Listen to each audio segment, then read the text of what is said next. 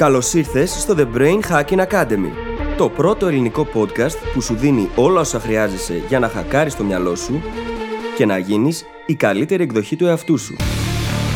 Μαζί σου, η Φίλης Γαβριλίδου και ο Δημήτρης Γιώκας.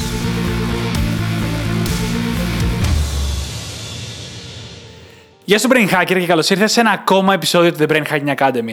Σήμερα έχουμε ένα πολύ ενδιαφέρον και ιδιαίτερο θέμα, όπου μιλάμε για το proximity bias. Την τάση μας δηλαδή να διαμορφώνουμε σχέσεις με όσους είναι κυριολεκτικά κοντά μας. Πώς στο σχολείο ο πιο πιθανός άνθρωπος να ήταν ο καλύτερος μας φίλος ήταν αυτός που καθόταν δίπλα μας στο θρανείο, ή κάποιοι από τους καλύτερους μας φίλους μπορεί να είναι οι συμφοιτητές μας που απλά έτυχε εξ αρχής να βρεθούμε στο ίδιο πανεπιστήμιο. Αυτό λοιπόν το φαινόμενο το περιγράφουμε και βρίσκουμε τα προβλήματα που έχει αυτό το φαινόμενο. Το πώς μας περιορίζει από το να έχουμε περισσότερες φιλικές επαφές σαν ενήλικες και πώς μερικές φορές μπορεί να μας καλύπτουν οι άνθρωποι που τυχαία βρίσκονται γύρω μας. Ταυτόχρονα δίνουμε και πάρα, πάρα πολλές λύσεις και πάρα πολλές ιδέες για το πώς μπορούμε να το αντιμετωπίσουμε και γενικά πρόκειται για ένα πολύ ενδιαφέρον και ιδιαίτερο concept το οποίο δεν έχουμε συνήθως στο μυαλό μας, αλλά επηρεάζει πάρα πολύ την ζωή μας και ειδικά την κοινωνική μας κατάσταση. Δεν θα σου πω άλλα εδώ, θα σε αφήσω να πας να απολαύσεις το επεισόδιο και θα πούμε στην άλλη πλευρά. Καλή ακρόαση. Καλησπέρα Δημήτρη. Καλησπέρα φίλε, τι κάνεις; Είμαι καλά νομίζω. Νομίζω πως αναρώνω από την ε, κούραση που είχα τις προηγούμενες εβδομάδες. Είμαι καλά.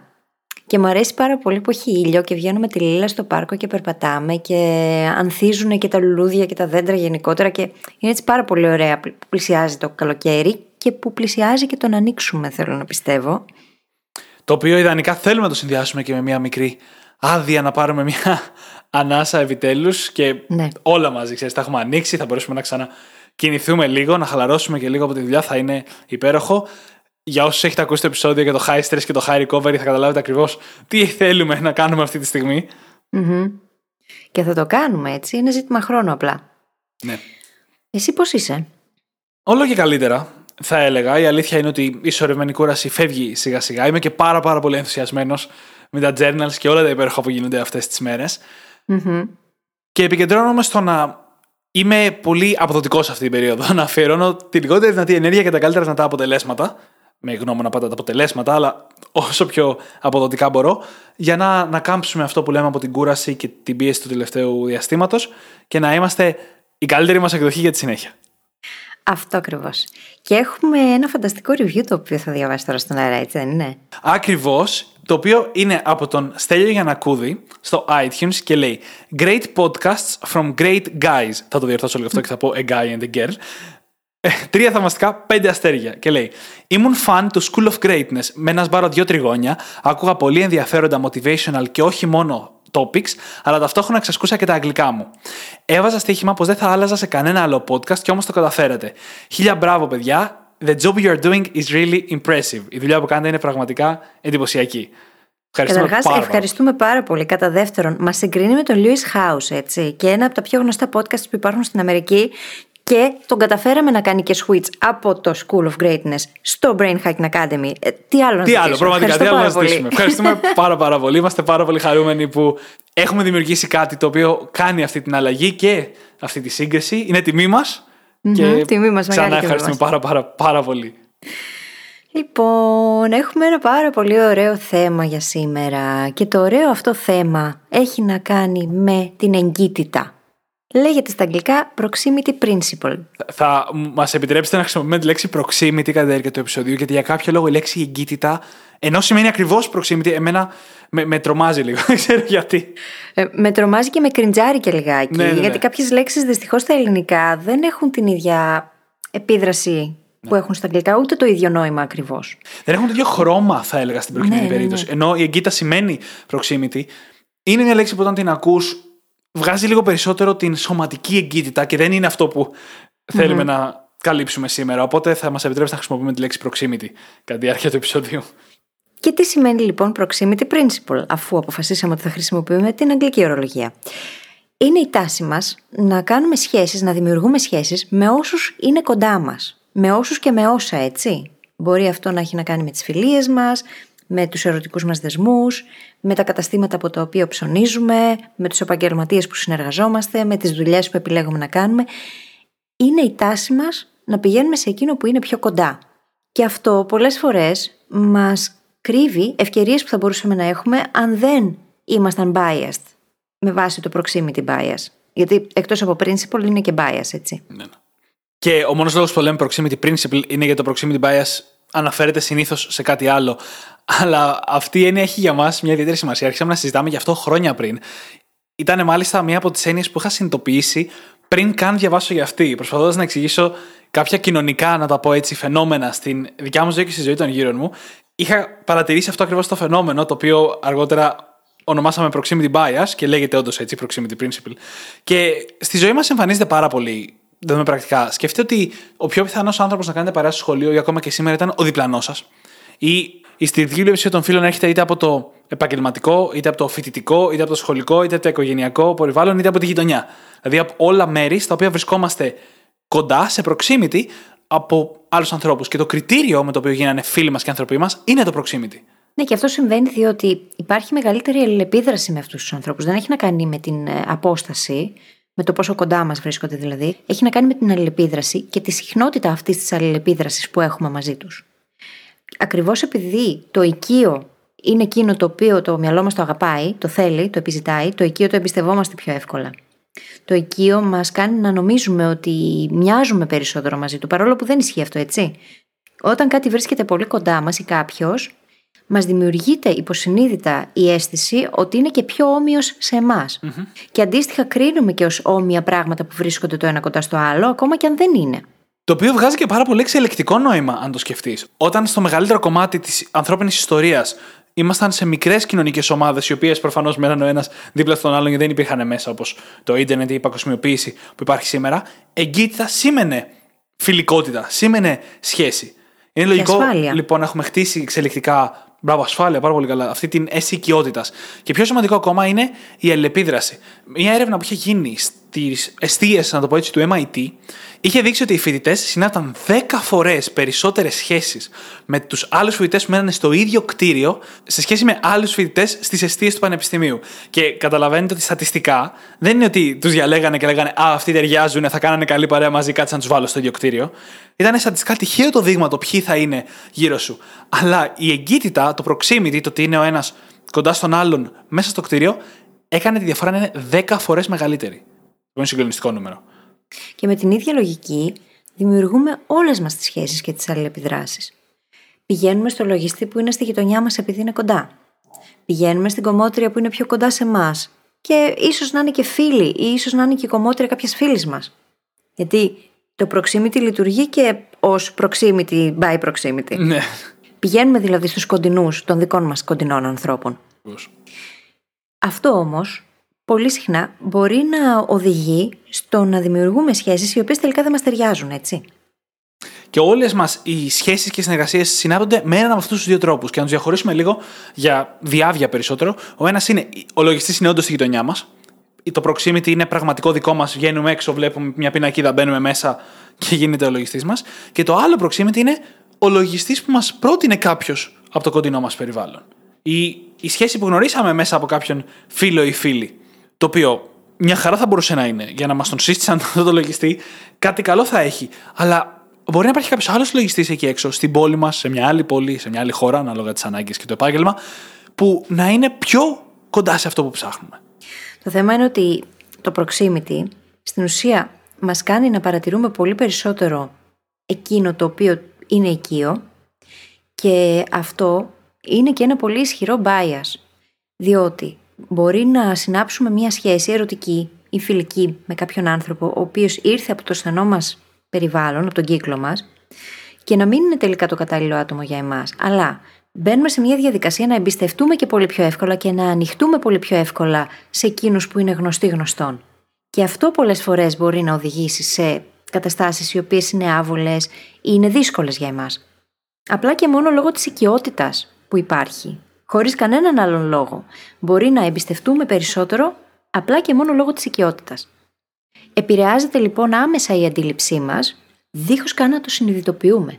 Και αυτό συμβαίνει by default. Συμβαίνει από προεπιλογή επειδή το μυαλό μας είναι προγραμματισμένο βιολογικά να λειτουργεί με αυτόν τον τρόπο.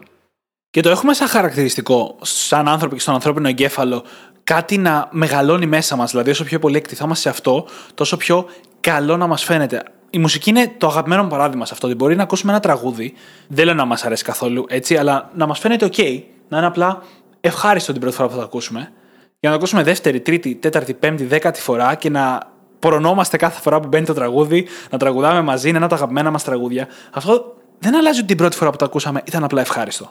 Αλλά όσο πιο πολύ εκτιθόμαστε σε κάτι, τόσο πιο ωραίο και καλό μας φαίνεται, γιατί ενεργοποιούνται όλες οι λειτουργίες του εγκεφάλου που έχουν να κάνουν με την αναγνώριση μοτίβων στη ζωή μας. Πράγματα που είναι κοντά μας. Έτσι ταιριάζει με το proximity.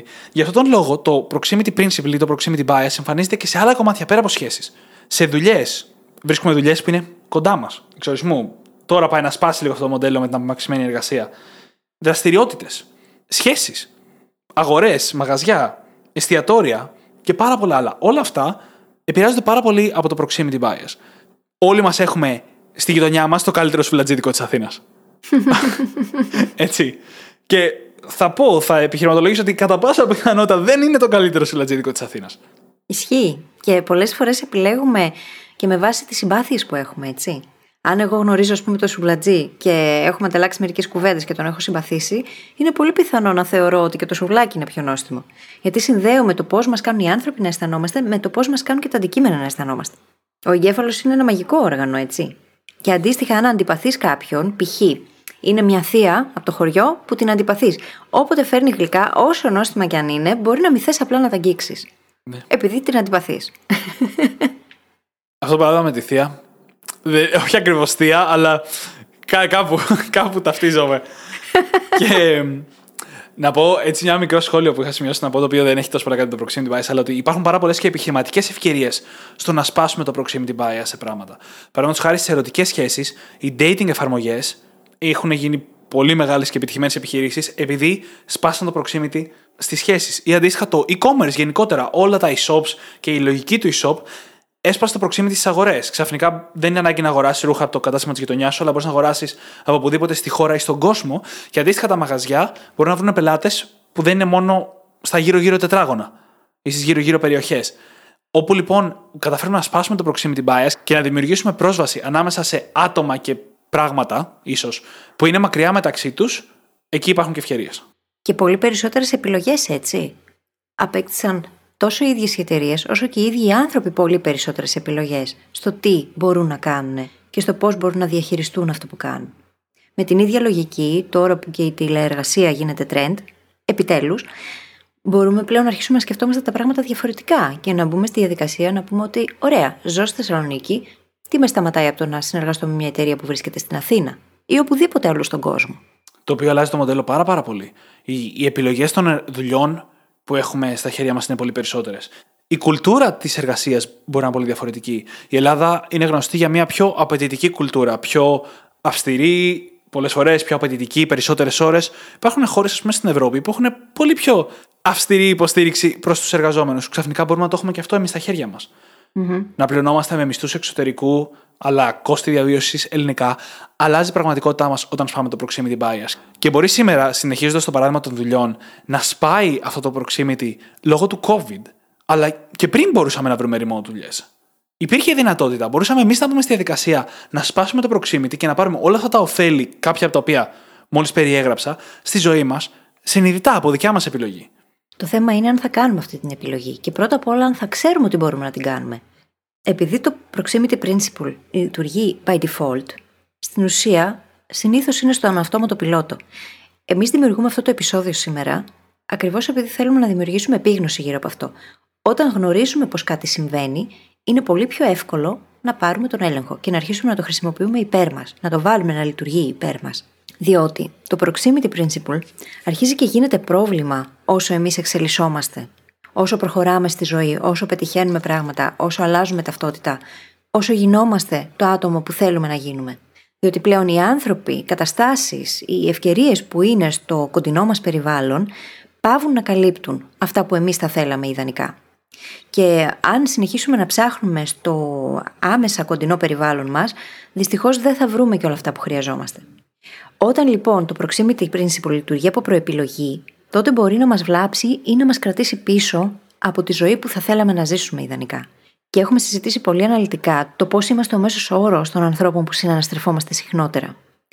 Εάν λοιπόν περιοριζόμαστε μόνο από τη γεωγραφία, τότε χάνουμε την ευκαιρία να γνωρίσουμε άλλους ανθρώπους που μπορούν να μας βοηθήσουν να ανοίξουμε τους ορίζοντές μας και να μας δώσουν πράγματα, να μας δώσουν mental models, να σκεφτούμε διαφορετικά. Πράγματα τα οποία θα βοηθήσουν και εμάς τους ίδιους να εξελιχθούμε. Και αυτό είναι ένα απόσπαστο κομμάτι της ζωής μας. Καταρχάς, στην πορεία της ζωής μας, από πάρα πολύ νωρίς, υπάρχει μια εξειδίκευση, είτε μιλάμε επαγγελματικά, είτε στα ενδιαφέροντα. Όταν είμαστε στο σχολείο, εμείς και όλοι μας οι μαθητές, πάνω κάτω, είμαστε στο ίδιο μικρό σχήματο, έχουμε κοινά πράγματα, κοινούς καθηγητές, έχουμε πράγματα που μπορούν να μας φέρουν κοντά με βάση το proximity μας. Μετά σπάμε σε πανεπιστήμια. Οι ίδιοι άνθρωποι ξαφνικά σπάμε σε πολλά ενδιαφέροντα και ερχόμαστε κοντά με συμφοιτητές. Εκεί που έχουμε 100 συμφοιτητές που ασχολούμαστε με το ίδιο πράγμα, ο καθένας πάει και ασχολείται με διαφορετικό επάγγελμα. Αλλάζουν τα προβλήματα, οι στόχοι, τα όνειρα. Εξειδικεύονται και συγκεκριμενοποιούνται σε σημείο που οι ίδιοι άνθρωποι πλέον δεν είναι σε θέση να μας καταλάβουν, όχι γιατί δεν μπορούν, αλλά γιατί ασχολούνται και ενδιαφέρονται και απασχολούνται με διαφορετικά πράγματα. Ο ένας ασχολείται με τη μουσική, ο άλλος ασχολείται με προγραμματισμό, ο άλλος ασχολείται με συγγραφή, ο ένας έχει οικογένεια, ο άλλος δεν έχει. Αρχίζουμε λοιπόν και δεν μπορούμε τόσο καλά να επικοινωνήσουμε. Επίσης, όσο εξελισσόμαστε σαν άνθρωποι και χτίζουμε για παράδειγμα growth mindset, το οποίο αν δεν το χτίσει συνειδητά είναι πιο σπάνιο, μπορεί να μην θέλουμε πλέον να είμαστε σε επαφή μόνο με ανθρώπους γύρω μας που έχουν fixed mindset.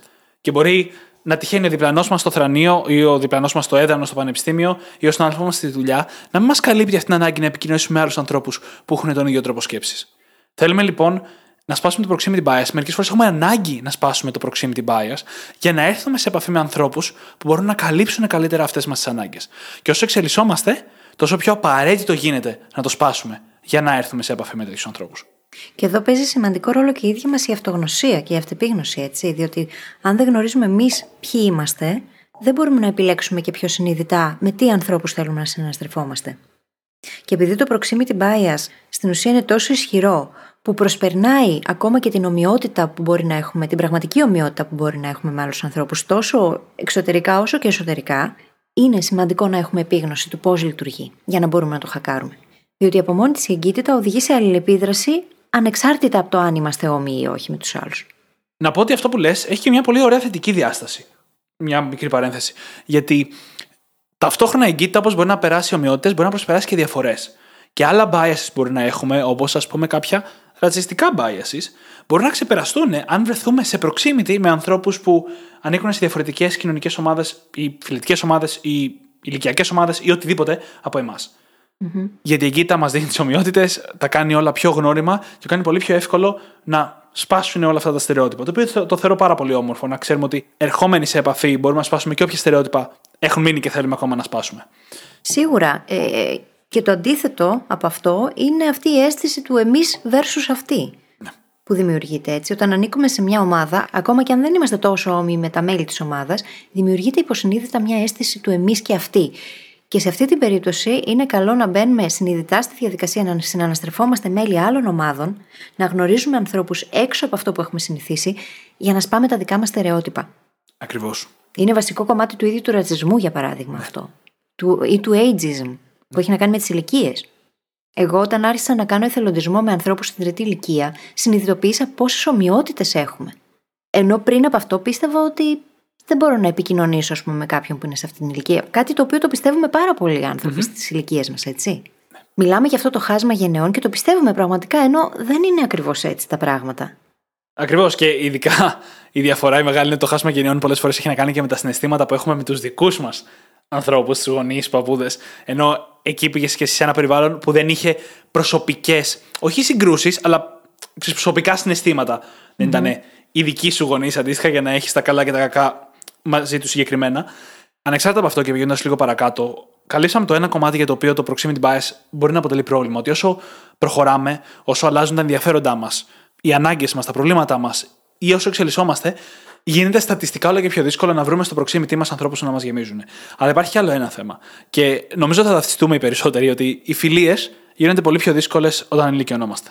Για πάρα πολλούς λόγους. Όπως ας πούμε ότι αλλάζουν οι προτεραιότητες, ότι αλλάζουν οι απαιτήσεις, ότι γίνεται αυτή η εξειδίκευση στα ενδιαφέροντα και στις υποχρεώσεις και στις σκέψεις και στα όνειρα που λέγαμε νωρίτερα. Οπότε αποκλίνουμε από τους ανθρώπους και δεν μπαίνουν πλέον τόσοι πολλοί νέοι άνθρωποι στη ζωή μας όσο μπαίνανε στα σχολικά ή στα φοιτητικά χρόνια. Και το πρόβλημα σε αυτό είναι η μειωμένη εγκύτητα, το μειωμένο proximity. Γιατί στη φυσιολογική καθημερινότητα ενός μέσου ενήλικα, το proximity μας είναι πάρα πολύ συγκεκριμένο. Έχουμε κάποιους συγκεκριμένους συναδέλφους με τους οποίους δουλεύουμε μαζί, την οικογένεια την οποία βρίσκουμε στο σπίτι ή τους συγκατοίκους ή οτιδήποτε βρίσκουμε όταν γυρνάμε στο σπίτι, και αν ασχολούμαστε και με κάποια δραστηριότητα η οποία είναι ομαδική, με όσους ανθρώπους ερχόμαστε εκεί σε επαφή. Πρώτα απ' όλα, αυτός είναι ένας πολύ μικρότερος αριθμός ανθρώπων σε σχέση με όταν είμαστε παιδιά. Επίσης, ακόμα και στη δουλειά, που είναι το αντίστοιχο του σχολείου σε ώρες, δεν ερχόμαστε τόσο κοντά με τους άλλους, γιατί πρέπει να δουλέψουμε. Το καλύτερο παράδειγμα που έχω διαβάσει σχετικά είναι κάποιος που δουλεύει ταμείας. Όπου περιτριγυρίζεται από κόσμο όλη μέρα, αλλά οι αλληλεπιδράσεις με αυτόν τον κόσμο κρατάνε ένα, δύο, τρία λεπτά το πολύ. Είτε είναι συνάδελφοι, είτε είναι πελάτες. Οι αλληλεπιδράσεις είναι τόσο μικρές και καθόλου βαθιές, με αποτέλεσμα να μην οδηγούν σε σχέσεις. Φιλικές, ερωτικές ή οτιδήποτε. Και αυτό έχει να κάνει με τη μειωμένη εγκύτητα από άποψη αλληλεπίδρασης, διότι δεν έχουμε εκεί την ευκαιρία να αλληλεπιδρούμε τόσο πολύ χρονικά με τους ανθρώπους που έχουμε γύρω μας, όπως ήταν όταν ήμασταν παιδιά. Όταν ήμασταν παιδιά, είχαμε την ευκαιρία να παίζουμε, ακόμα και μέσα στο μάθημα να χαζολογάμε. Είχαμε την ευκαιρία να κάνουμε πάρα πολλά πράγματα μαζί.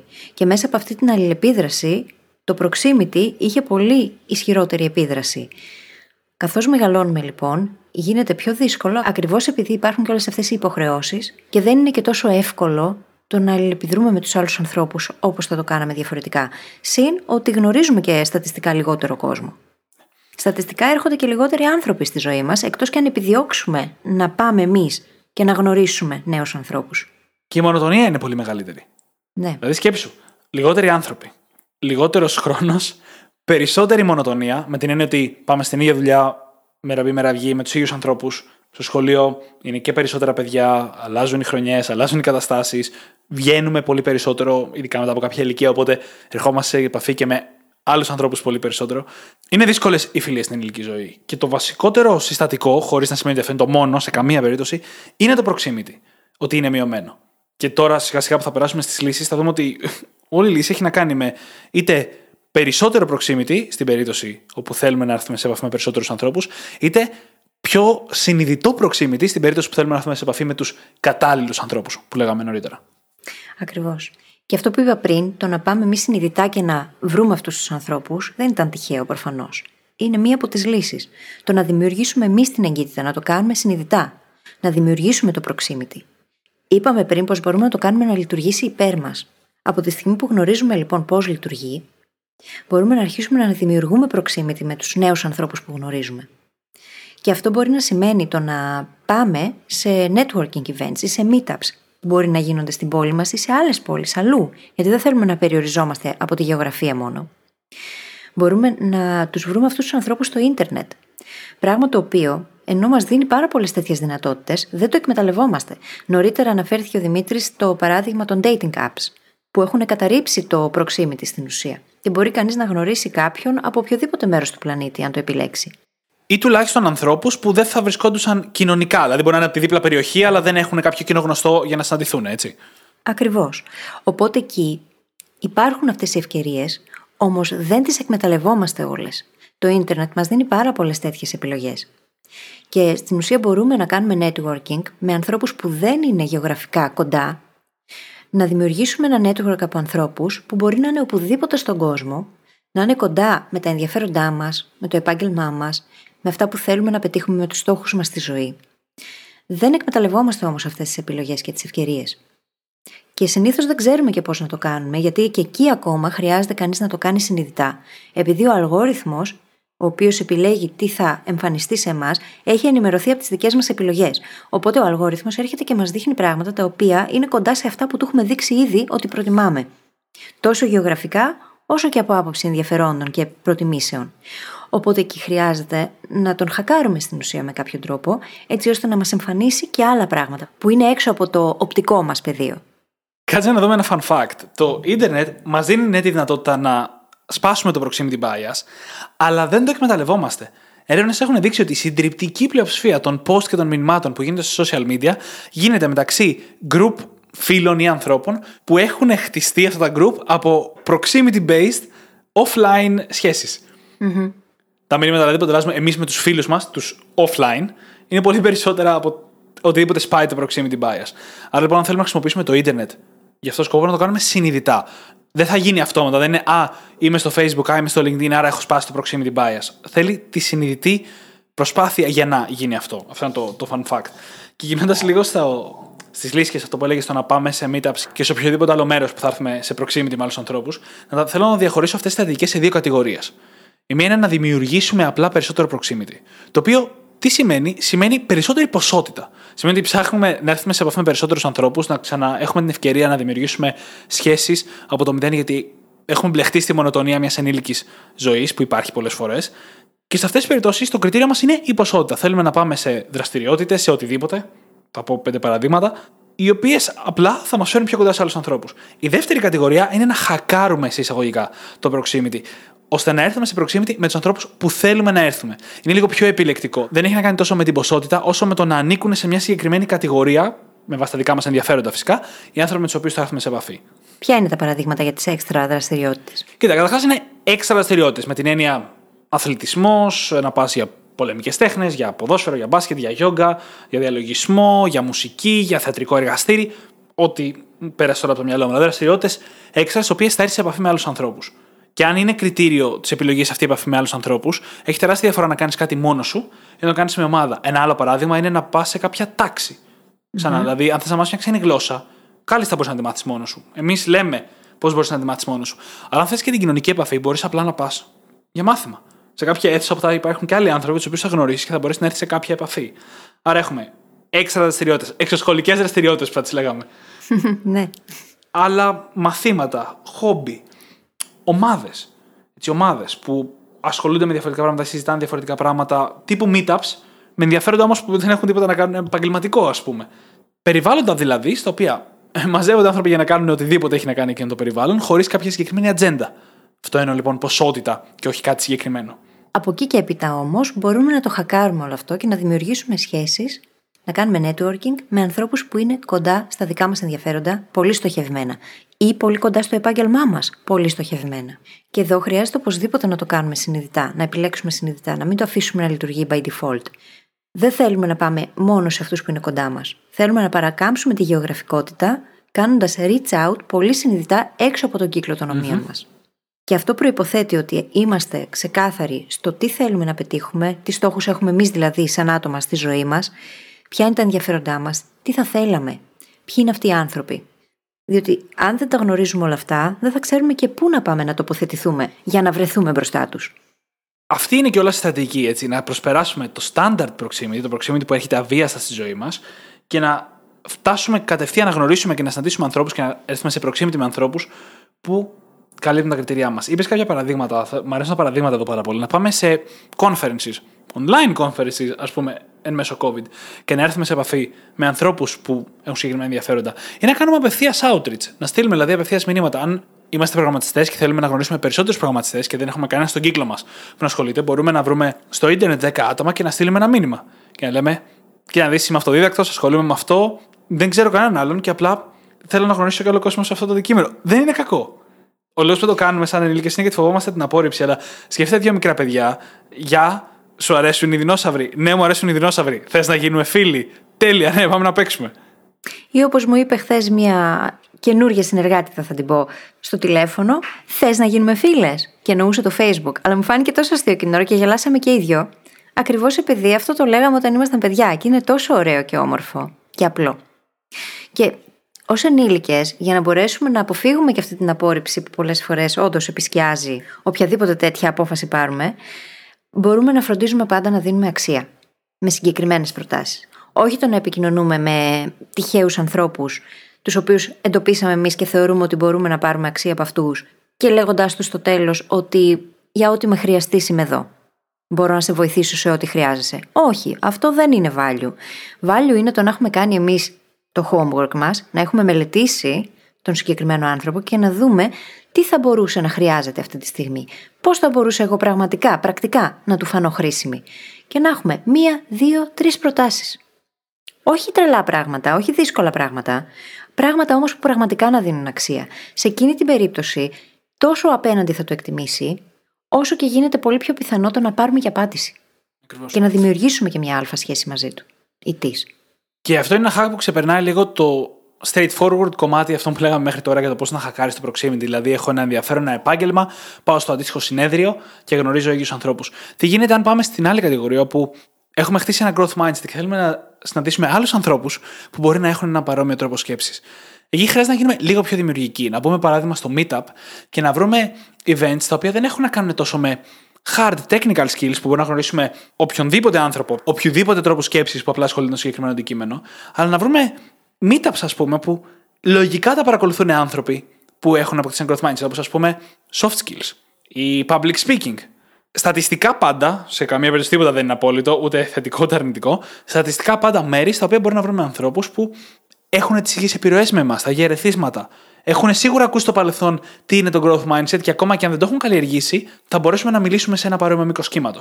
Όλα αυτά λοιπόν είναι μικρά hacks που μπορούμε να κάνουμε, να φέρουμε για να έρθουμε κοντά σε ανθρώπους που έχουν και αξίες παρόμοιες με εμάς, όχι μόνο ίδιο αντικείμενο. Αντίστοιχα, ο εθελοντισμός. Αν ο εθελοντισμός είναι δικιά μας αξία, μπορούμε να πάμε να κάνουμε εθελοντισμό σε ένα αντικείμενο που μας ενδιαφέρει και θα γνωρίσουμε ανθρώπους και με κοινά ενδιαφέροντα και με κοινές αξίες στα πλαίσια του εθελοντισμού. Και σίγουρα θα βοηθήσει ακόμα περισσότερο το να επιλέξουμε meetups που γίνονται επαναλαμβανόμενα. Δεν είναι μια φορά και τελειώνουν. Και αυτό επειδή, όπως είπαμε στην αρχή του επεισοδίου και όπως έχουμε τονίσει και πολλές φορές, η αλληλεπίδραση, η συχνότητα της αλληλεπίδρασης είναι εκείνο το ένα που κάνει τη διαφορά. Για να δημιουργήσουμε λοιπόν την αίσθηση του proximity, χρειαζόμαστε περισσότερη αλληλεπίδραση με τους ανθρωπου Όσο πιο οικείος γίνει κάποιος ή οικία, τόσο πιο εύκολο γίνεται το να δημιουργήσουμε σχέση μαζί του ή της. Αντίστοιχα, στα ίδια τα social media, το να εμφανιζόμαστε στο ραντάρ άλλων ανθρώπων, όπως λέμε εμείς πολύ συχνά στη δουλειά μας, το να αλληλεπιδρούμε δηλαδή, να αφήνουμε σχόλια, σχόλια όμως τα οποία να δίνουν, να προσφέρουν πραγματική αξία, να κάνουμε like, να στέλνουμε και από κανένα μήνυμα το οποίο να επιβραβεύει τη δουλειά που βλέπουμε ότι γίνεται. Όλα αυτά μας καθιστούν πολύ πιο μπροστά από άλλους, γιατί είμαστε στο ραντάρ του άλλου ανθρώπου. Και αυτό έχει δημιουργήσει οικειότητα. Και αυτή η οικειότητα έχει έρθει μέσα από την αλληλεπίδραση. Και είμαστε στο εγγύς περιβάλλον πλέον των ανθρώπων αυτών. Έχουμε δημιουργήσει δηλαδή τεχνητά μέσω social media proximity. Και αυτό κάνει το reach out ακόμα πιο εύκολο αργότερα. Και θα γυρίσω ένα τίκ πίσω στο σημείο που είπες για τα recurring meetings και τις επαναλαμβανόμενες συναντήσεις ή επιλογές, γιατί αυτές κάνουν όλη τη διαφορά στο αν θα συνάψουμε σχέσεις ή γνωριμίες. Συζητάμε για το proximity bias και η πρώτη συμβουλή, ακόμα και σε εμάς η πρώτη συμβουλή που βγαίνει είναι, παραδείγματος χάρη, πήγαινε σε ένα συνέδριο, online ή offline, να έρθεις σε επαφή με παρόμοιους ανθρώπους. Καλή στρατηγική για να έρθεις σε επαφή, αλλά το πιο πιθανό είναι θα δημιουργήσεις απλά γνωριμίες.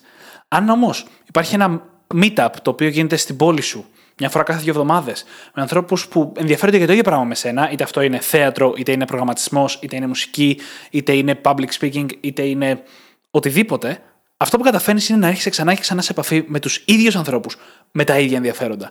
Και πλέον, αντί να μιλάμε για την ποσότητα και να γνωρίσεις πολλούς ανθρώπους όπως ένα συνέδριο και να κάνεις γνωριμίες, μιλάμε για το να έρθεις με λιγότερους ανθρώπους σε τακτική επαφή και να υπάρχει πιθανότητα να συνάψεις σχέσεις. Και μπορεί να είναι ένας πολύ στυλιζαρισμένο τρόπος να το σκεφτόμαστε όλο αυτό, αυτό που συζητάμε σήμερα. Αλλά αντικειμενικά αν μας λείπει, αν μας λείπουν οι φιλίες ή αν μας λείπουν άνθρωποι που να σκέφτονται με τον ίδιο τρόπο με εμάς, οι άνθρωποι που να έχουν τους ίδιους προβληματισμούς και τα ίδια όνειρα με εμάς, τότε είναι απολύτως φυσιολογικό να το αντιμετωπίσουμε συνειδητά και συστηματικά το πώς θα βρεθούμε κοντά σε τέτοιους ανθρώπους. Και εφόσον βρεθούμε κοντά σε τέτοιους ανθρώπους και έχουμε δημιουργήσει μια αλφα επαφή, καλό είναι πάντα να κάνουμε follow-ups.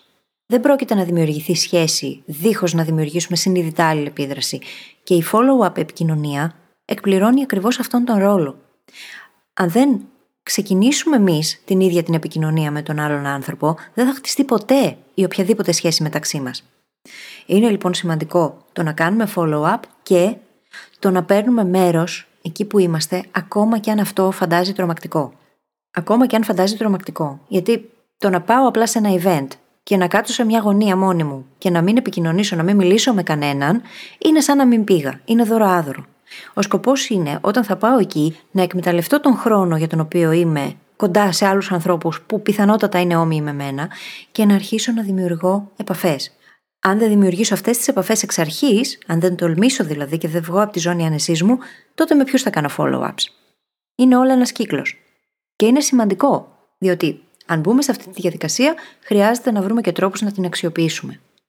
Ξέρεις, υπάρχει ένα πολύ ωραίο παράδειγμα τι μπορεί να συμβεί όταν σπάσει το proximity bias. Ποιο είναι; Εμείς οι δύο. ναι.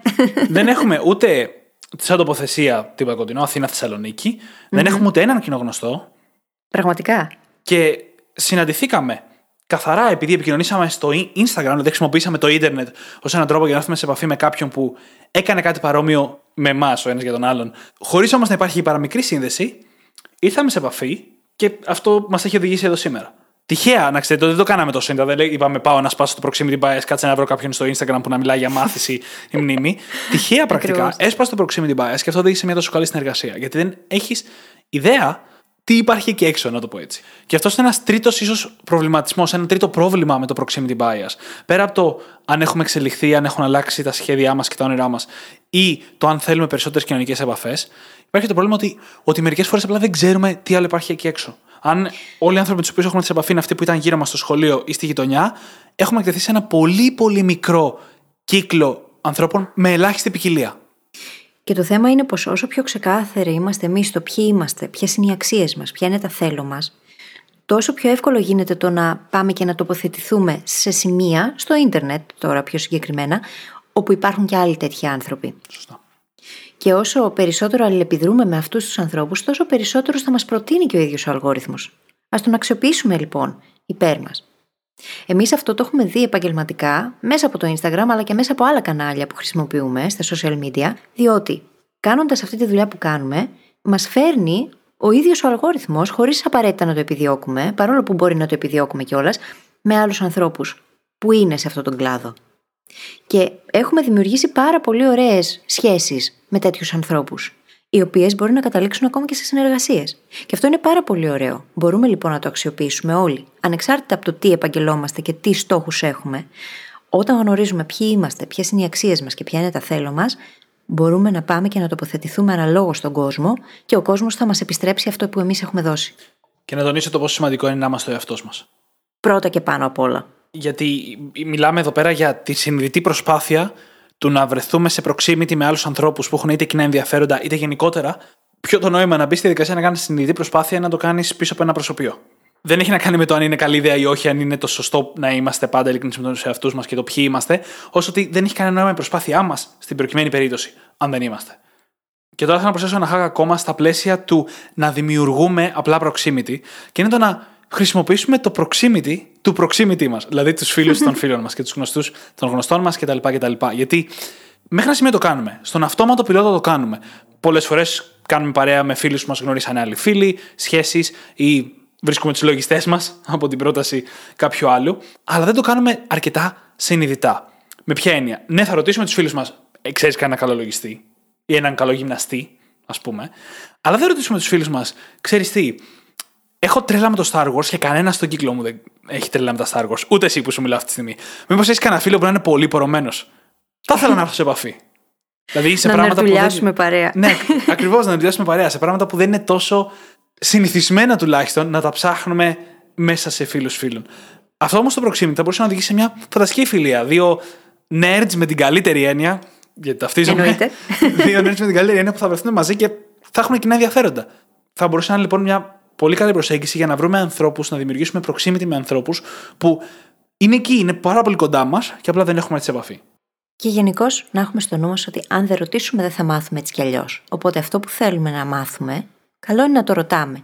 Το proximity το δικό μας μπορεί να έχει άλλο proximity το οποίο να είναι πολύ κοντά στα δικά μας ενδιαφέροντα. Αν δεν το διερευνήσουμε όμως, πώς θα μάθουμε; Και το ίδιο ισχύει για όλα τα πράγματα. Οπότε μπορούμε να μπούμε σε τέτοιες διαδικασίες να δημιουργήσουμε εμείς οι ίδιοι συνειδητά και όχι by default πλέον το ίδιο το proximity, τόσο για προσωπικές όσο και για επαγγελματικές σχέσεις. Ακριβώς. Και το τελευταίο πράγμα που έχω σημειώσει εγώ εδώ έχει να κάνει λίγο με κάτι που είπαμε νωρίτερα και το πώς να το προσεγγίσουμε εφόσον βρεθούμε στο χώρο, στο συνέδριο, στην δραστηριότητα, στο meetup. Και έχει να κάνει με το small talk. Το οποίο καταρχάς είναι όλο αυτό το να συζητάμε για τον καιρό, για τον COVID ή οποιοδήποτε έτσι χαζοθέμα. Και σαν άνθρωποι λατρεύουμε να το μισούμε. Και ποτέ δεν κατάλαβα γιατί. Λατρεύουμε να μισούμε αυτό το small talk. Πω, πω, πόσο χάλια είναι να κάθεσαι να μιλάς για τον καιρό και σταματά τον άλλον και λέτε για τον καιρό και τι είναι αυτό. Είναι πάρα πολύ χρήσιμο. Ακόμα και δύο άνθρωποι που σε κανένα από τους δύο δεν αρέσει το small talk ή που έχουν κοινά ενδιαφέροντα, προκειμένου να γνωριστούν και να αποκτήσουν κάποια κοινωνική επαφή, πρέπει να περάσουν κάποια μικρά τελετουργικά που έχουμε εμείς οι άνθρωποι. Μίλησε μας, Δημήτρη, για τα τελετουργικά. για τα τελετουργικά. Αλλιώς το λέω πολλές φορές σαν ένα χορό, όπου πρέπει να δείξουμε ένας στον άλλον ότι είμαστε κοινωνικά ικανοί αρκετά ώστε να αξίζει επένδυση χρόνου. Φανταστείτε το κάτι που γίνεται τελείως ενστικτοδός. Δεν είναι κάτι που είναι γραμμένο σαν κάποιο set από κανόνες ή κάτι τέτοιο. Οπότε, ερχόμαστε σε επαφή με τους άλλους ανθρώπους. Κάνουμε το small talk. Υπάρχει αυτό εκεί να μιλήσουμε για τον καιρό για το COVID, προκειμένου να σπάσει τον πάγο, να δείξει ότι πρώτα απ' όλα είμαστε ανοιχτοί στη συζήτηση. Πάμε και πιάνουμε τον άλλο μια συζήτηση για τον καιρό. Είναι σαν να του λέμε: Κοίτα να δεις, είμαι ανοιχτός στην κουβέντα. Είμαι ανοιχτός να επικοινωνήσουμε αυτή τη στιγμή. Δεν είμαι κλειστός και δεν θέλω να μου μιλήσει κανένας. Και μετά δείχνουμε ότι είμαστε ικανοί στο να επικοινωνήσουμε, ότι μπορούμε να ανταλλάξουμε πέντε κουβέντες χωρίς κανένα βάθος, προκειμένου να γυρίσουμε σε μια συζήτηση με λίγο μεγαλύτερο βάθος στη συνέχεια, ώστε να δημιουργεί κάποια σχέση. Γι' αυτό και στο παράδειγμα και στην έρευνα με τις αιστείες, στο MIT που λέγαμε νωρίτερα, δεν νομίζω ότι μπήκανε μέσα οι άνθρωποι, οι φοιτητές σε αιστείες και άρχισαν να λένε τα ισόψυχά τους. Αλλά μία καλημέρα στον δρόμο, ένα σχόλιο για τον τάδε καθηγητή, ένα σχόλιο για τη φασαρία που κάνανε οι δίπλα το βράδυ, ένα οποιοδήποτε small talk σχόλιο οδήγησε σε κάποια αλληλεπίδραση. Και αυτή η αλληλεπίδραση με το χρόνο και την επανάληψη οδηγεί σε σχέσεις. Έτσι είναι και ναι, μεν, λατρεύουμε να το μισούμε, όλοι όμως το κάνουμε παρόλα αυτά. Και χωρίς αυτό δεν καταλήγουμε σε καμία σοβαρή συζήτηση. Και γέλασα νωρίτερα, διότι ο Δημήτρης έχει μια ολόκληρη θεωρία γύρω από αυτόν τον χορό για τις ανθρώπινες σχέσεις και τον παρακαλώ να το κάνουμε επεισόδιο. θα γίνει, θα γίνει κάποια στιγμή. Απλά το διαμορφώνω ακόμα, παιδιά. Γιατί ναι. αυτός ο χώρος θεωρώ ότι υπάρχει πάρα πολύ και σε ερωτικές σχέσεις. Είναι πάρα πολύ ενδιαφέρον να κάτσουμε να το αναλύσουμε αυτό όλο. Νομίζω. Θα αρέσει πάρα πολύ στους brain hackers. Νομίζω όμως ότι για σήμερα με αυτό μπορούμε να κλείσουμε το επεισόδιο. Τι λες και εσύ; Μπορούμε να κλείσουμε το επεισόδιο και.